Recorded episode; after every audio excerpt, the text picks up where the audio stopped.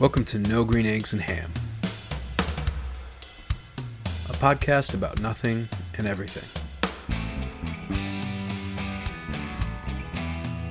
It's not a show where we take jabs at the infamous Dr. Seuss, but where we dive into topics like art, weird inventions, pop culture, and anything having to do with cubby wubby womb room tea.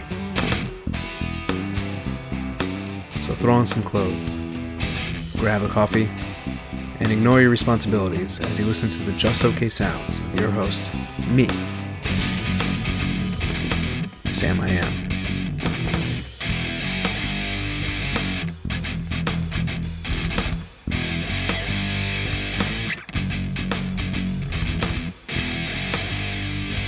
Here we go.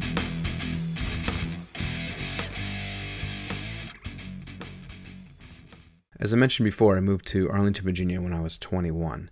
But before I left, uh, I had this really close knit group of friends that over the years, uh, due to certain circumstances and, you know, just being away for so long, we kind of fell apart. But before I left, they threw me a party, kind of a going away party. We had spent, I, I think, the last couple years before that hanging out and at all times of the night. We played poker a lot, drinking parties. I mean, there were a lot of crazy times. A lot of fun too.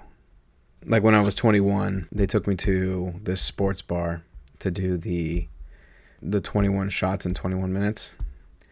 And you know, they they order the shots for you and uh, you know, they, they just get a wide array of, of different shots. And I, I think I did I did four I did the 21 shots in 14 minutes. I don't remember the rest of that night. I know that we moved the party to a hotel afterwards, and like there was a, a bathtub full of beer. I think I have a picture of that somewhere, and beer and drinks and everything. Uh, but I don't remember any of it. I think I slapped somebody and passed out in one of the beds. There was a ton of people there.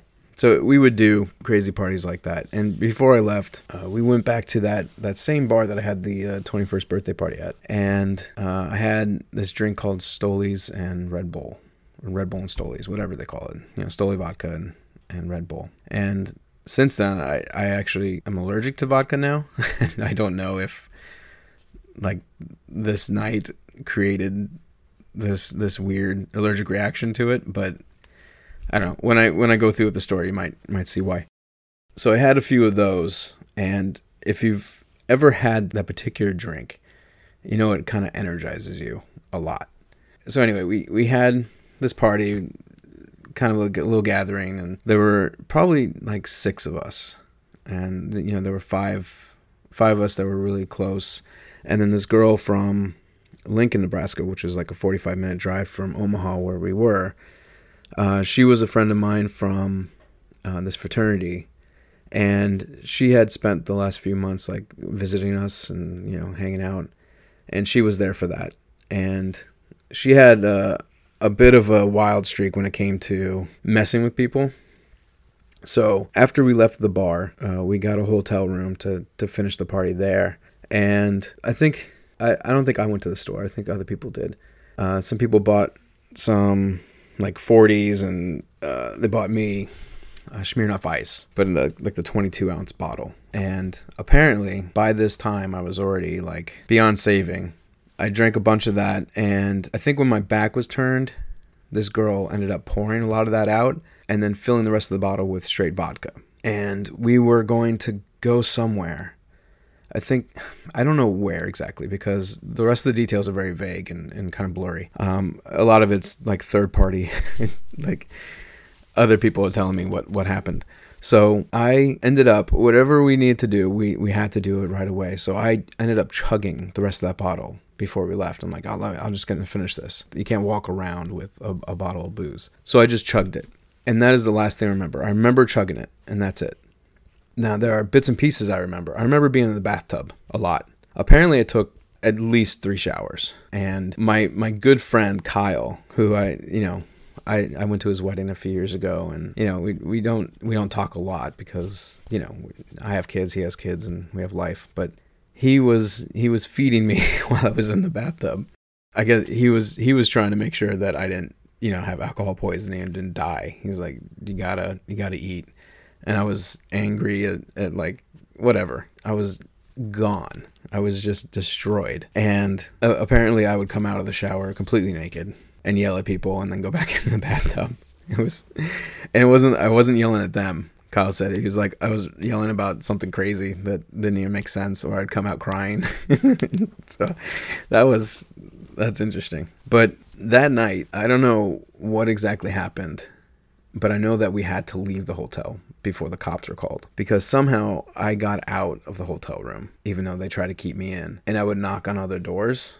And I don't know what time of the night it is, but obviously it was late enough that this is a problem. And then I ran the hallways, still naked, um, at full speed, just sprinting for for no reason whatsoever. And they couldn't they couldn't calm me down. And I somehow got down to the lobby, and there was a worker there. So I don't know how late it, it could have been if there's still a worker there. I am not sure that they were that there was somebody on staff 24 hours, but maybe there was. I don't know. But somehow I got outside, and then there's the sliding doors, the automatic sliding doors that go open, and the girl behind the desk apparently just got the doors open before I slammed through the glass. My friends were there. They were trying to like stop me but then that was the last straw. Like they're like, we got to get him out of here. The woman did threaten to call the cops. They got us out and they got me home. I don't know how they got me in my house, you know, because we used to lock the door and I, am not sure I even had a key on me. But uh, that's where I woke up the next day. And from that time on, I was known as Angry Naked Drunken Sam. And uh, thankfully, I'm not doing that stuff anymore. It's been a long time since that's happened. But um, yeah, that was not a not one of my highlights in life. But you know, what can you do?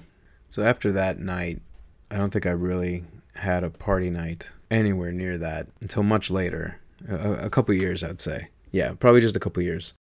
I went to California uh, with my cousin to go to another cousin's wedding, and we were like the representatives from New York. This is obviously after the accident. Both surgeries were taken care of. So this was before I started dating my current wife. Not that I had a wife before, but the wife I'm married to now. and uh, so we went to California for this wedding. We hung out like a couple days beforehand, and when we showed up to the wedding uh, on wedding day, uh, my cousin and I were dressed in suits. And like I said, it's California. No one was wearing suits, and it was ridiculously hot.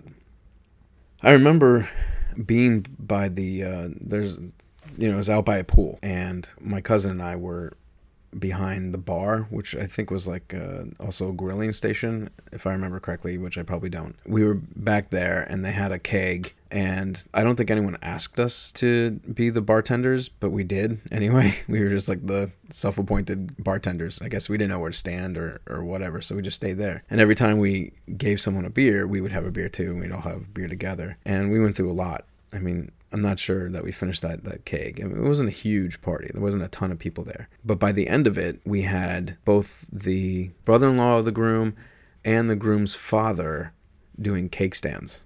that was lot, that was a lot of fun. And you know that whole night was a was a big party. Afterwards, we went to somebody else's house and and continued the party there. And uh, the next day was not friendly to any of us. We all had a, a great time but that was the very last time I ever got drunk. And like I as soon as I was done that next morning, it had nothing to do with the hangover, but I was like, okay, that's it.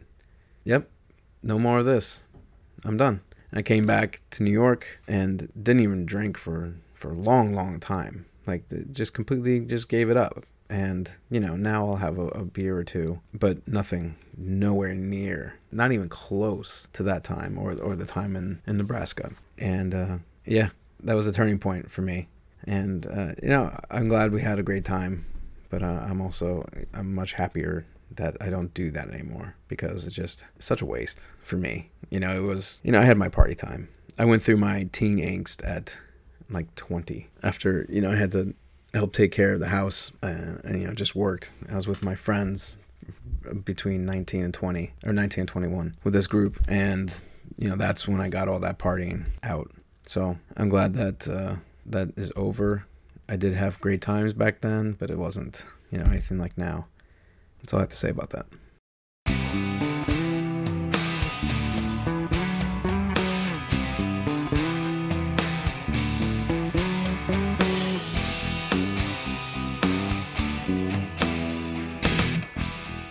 I hope everyone has a happy new year. I heard they're dropping the ball still, but they're not allowing people to be there. Is that true? I don't know. I don't care. Never went. I never saw the appeal of going out in the freezing cold and being with a million people in the streets. It just didn't make sense. I mean, there's nowhere to go to the bathroom. People like make makeshift urinal bags so they can go to the bathroom. I think you could buy like a catheter setup thing, you know. It, it just doesn't make sense. Crazy. We had a when my brother used to live here, he had a friend that, that came to visit him and they, they hung out here for the night and his friend wanted to go to the city. But he he was talking about it like seven or eight o'clock that day. I was like, first of all, you would have had gone yesterday to get a spot. And second of all, no, you don't want to go there. I mean, sure, you probably want to see it, just experience it for the first time, but it's going to be miserable. So we ended up just, you know, hanging out and playing games. But I've never once said, oh, I got to go do that. That's something I have to do. No thanks. No, I'll watch it on TV, maybe. I don't think, in the last few years, I don't think we've actually stayed up till 12 o'clock. You know, I don't think we've seen the changing of the new year. Just, yeah, I'm tired. I want to go to bed. And I, uh, my wife is the same. She's, she's like, I don't, want, what's the point? I think we've we've attempted to to stay up, but there's just no reason to. Not for us. We're like, it's just let's just go to bed. But anyway, happy New Year. See you in 2021. Do you know why it's called New Year's? Uh, Julius Caesar actually came up with the, the term, and during his reign, uh, the the calendar at the time was the Julian calendar, and um, uh, well, that's what he called it. Uh, before that, they only had ten months and three hundred four days in the year. Uh, had something to do with the the vernal equinox, and I, think that was that was created by Romulus, the founder of Rome.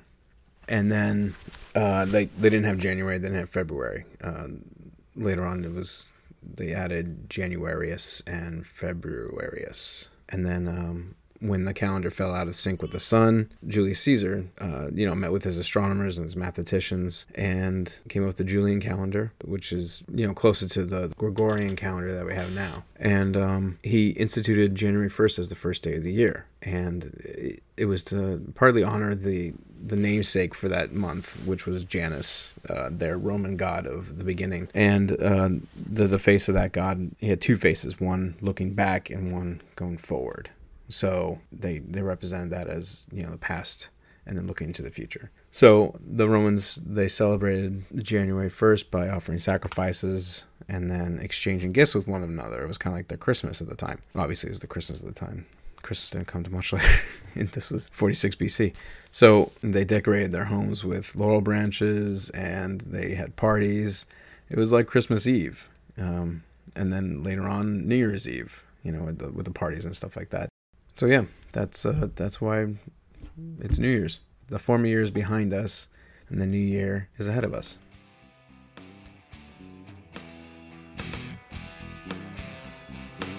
Thank you for listening to No Green Eggs and Ham.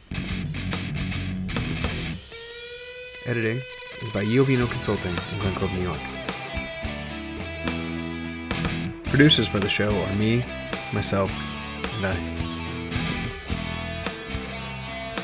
theme song was written and performed by Donnie Ronaldo on a guitar that I gave him because I don't know how to play.